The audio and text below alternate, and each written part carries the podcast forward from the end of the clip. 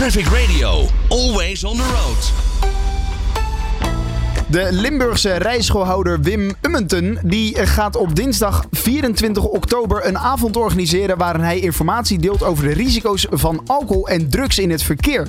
Deze informatiebijeenkomst zal worden gehouden in, de gemeen, in het gemeenschapshuis De Hamer in Belveld.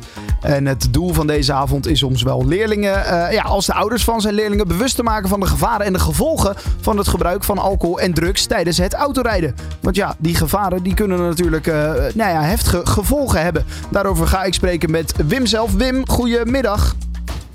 Goedemiddag. Ja, een uh, informatieavond dus voor leerlingen die jij uh, uh, nou ja, rijles geeft en ook voor de ouders van die leerlingen. Merk jij dat dat nodig is om, om die nou ja, jonge leerlingen, want over het algemeen zullen ze 17, 18 zijn, om die toch wel nou ja, op de hoogte te brengen van, van dit?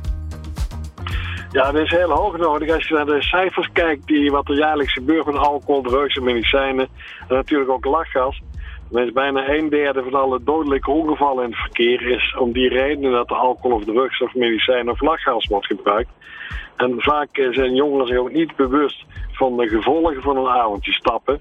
En we maken de, de lesauto ook regelmatig mee dat s morgens iemand instapt uh, na het weekend die gewoon ruikt naar de drank of naar de drugs. En uh, ze denken dan, nou, ik heb vannacht om vier uur het laatste biertje gehad en nou kan dat wel weer. Kijk, en dat kan natuurlijk niet, hè, want als je bijvoorbeeld een glaasje alcohol drinkt, dan heeft je lichaam al minimaal anderhalf uur nodig om dat glaasje te verwerken. En bij jongeren die nog niet helemaal vergroeid zijn, is dat vaak nog veel langer, kan dat vaak wel twee uur zijn. Dus ik, ik hou altijd het voorbeeld aan. Als jij gisteravond tussen 10 en 12 in een kroeg hebt gezeten en er 10 biertjes hebt gedronken, dan heeft je lichaam dus al 10 keer anderhalf uur nodig om die alcohol weg te werken. Als je dan 12 uur naar huis gaat, dan zou je dus pas daags daarna smiddags om een uur of drie alcoholvrij zijn. Als jij dan de morgen daarna om 8 uur opstaat en geen kop in hebt en geen racewaaientje in de maag hebt, dan denk je misschien, hé, hey, ik ben nuchter, ik voel me goed. Maar je alcohol die zit nog gewoon steeds in het bloed en dat is nog steeds gevolg daarvan.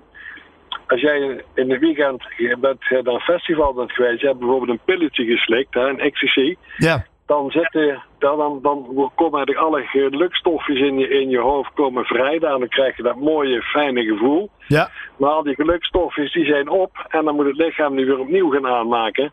En dan doen we altijd de dinsdagdip. Ja, op dinsdag dan zijn die mensen hartstikke brak, want dan missen ze even die gelukstofjes. En dan op het moment dat ze onder invloed zijn zelf, hè, kun je ze niet in verkeer loslaten. Maar ook die dinsdag daarna, dan speelt natuurlijk de vermoeidheid een enorm grote rol. En dan hebben ze het gevoel dat ze zes keer de marathon gelopen hebben. Dus vermoeidheid dan in het verkeer is natuurlijk ook zeer gevaarlijk. Ja, maar jij merkt dus bij leerlingen een soort onwetendheid hierover. Ja, er is echt grote onwetendheid over. Ik geef ook die lessen op scholen, vooral mbo's. Ja. En dan ga ik er gewoon gastlessen geven. En dan ja, merk je dus gewoon dat ze niet het besef hebben wat de gevolgen daarvan kunnen zijn. Hoe lang dat dat spul in je lichaam aanwezig is. Als je bijvoorbeeld lachgas pakt, dan denken die jongeren heel vaak van dat het heel onschuldig is. Maar lachgas, dat verdrijft eigenlijk gewoon de zuurstof in je hersenen. Ja. En als hers, hersenen ergens niet tegen kunnen, dan heeft je tegen zuurstofgebrek. En wanneer iemand die een hartstilstand heeft, die is na vijf minuten dood, omdat je hersens geen zuurstof meer krijgen. Nou, doordat lachgas dan een stukje van je hersens uh, wordt beschadigd, waardoor je bijvoorbeeld uh, de, de motoriek van je arm wordt aangestuurd, en dan een stukje gaat die hersens gaat dood, dat groeit nooit meer bij. En want hersens die heb je en dan houden de dobbers die doodgaan. Dan kun je nooit meer bijvoorbeeld een arm bewegen, dan ben je gewoon één kant verlamd. En ik zal niet zeggen dat het van één ballonnetje komt, maar als je dat dus soms verhalen hoort van mensen die er 500 op een weekend gebruiken, ja, dan snap je wel dat die zichzelf gewoon wat aan aan het doen zijn. En dan denk ik ook dat jongeren heel vaak dat lachgas niet te traceren is. Maar lachgas, dat kun je echt wel uit je urine halen dat het gebruikt is. Dus dat is achteraf altijd na te gaan. En dat is gewoon met alle stoffen. Als je bijvoorbeeld een wielrenner uit een sprietje haar na drie jaar nog kunt zien dat hij doping heeft gebruikt, dan vinden ze ook echt wel drugs in je lichaam als je die afgelopen week hebt gebruikt. Ja, nee, Met zeker. alle gevolgen van dien. Ja, ja inderdaad. Uh, heb jij het hier ook? Want le leerlingen die hebben nou, een uur, misschien wel anderhalf uur les uh, in de auto per les. Uh, heb jij het er dan ook al met de leerlingen gewoon tijdens het autorijden over? Ja, ik praat er natuurlijk met hen over. En dan zeggen ze altijd dat ze het niet doen. Maar je hoort ze wel volle verhalen vertellen over hun vrienden die het wel doen. En dat ze samen op stap zijn geweest.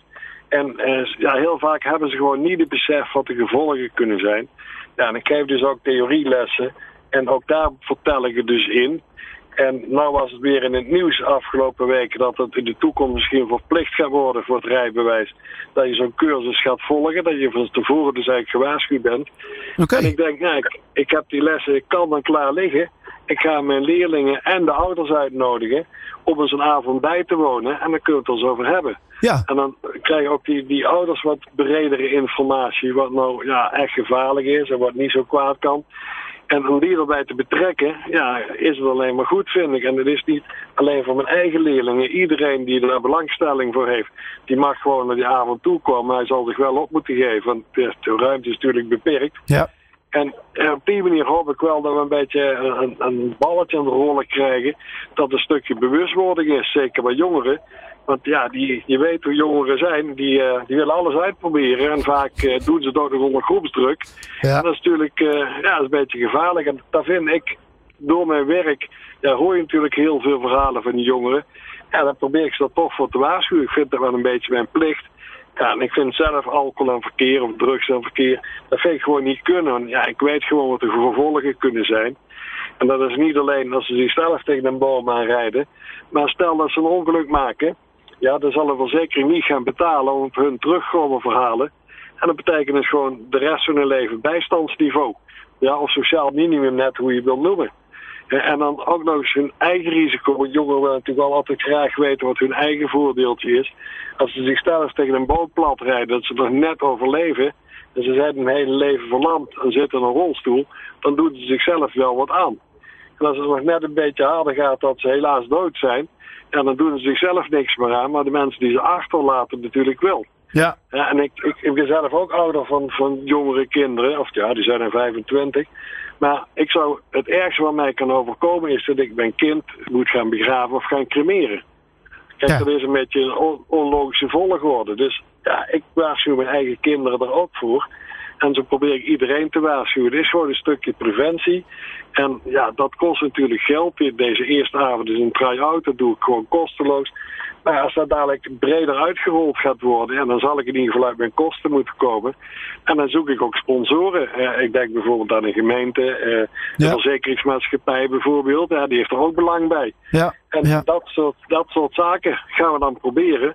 Ja, en op die manier hopen dat ze, hè, dat ze nuchter blijven als ze in een voertuig stappen. Ja, Wat want heel veel jongeren ook nog denken is dat ze op de fiets op stap gaan, dat dat wel mag. Maar voor de fiets gelden in principe gewoon dezelfde regels als voor een auto. Ja. En ook op een fiets mag je gewoon niet onder invloed rijden. Nee, inderdaad. En ook daarvoor kan je, kan je opgepakt worden. Als je echt een gevaar vormt. En dan kan de politie natuurlijk ook gewoon eh, je rijbewijs innemen. Want je neemt tenslotte deel aan het verkeer. eh, ook op de fiets. Maar jij, jij zei net ook tussen, tussen neus en lippen door. Dat, dat er naar wordt gekeken of, of dit nou ja, verplicht kan worden gesteld. voordat je je examen mag halen. Dat je zo'n soort cursus ja, of bijeenkomstavond moet hebben gevolgd. Zijn daar plannen voor vanuit het CBS? Eh, CBR moet ik zeggen nou, natuurlijk. Ja, meer vanuit de brancheverenigingen. We kijken dus naar verkeersveiligheid.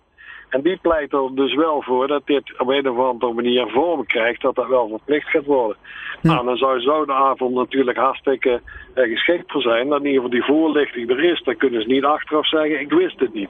Nee, zeker. eh, inderdaad. Eh, grote gevaren en risico's dus inderdaad. eh, als je gebruik maakt van alcohol of drugs in het verkeer. En niet alleen op het moment als je vijf minuten daarvoor een biertje of iets van een verdovende middel hebt gebruikt. Maar natuurlijk ook als je die avond daarvoor eh, iets hebt gebruikt wat je eerder uitlegde. Hè. Als je om eh 12 uur s'avonds je laatste biertje opdrinkt. Dan kan dat zomaar nog tot drie uur s middags eh, je na de na-effecten hebben in je bloed. En uiteraard ook op je rijstijl dan dus. Een belangrijke bijeenkomst en een nou ja, informa ja, informatieavond voor nou ja, mensen die hier meer over willen weten.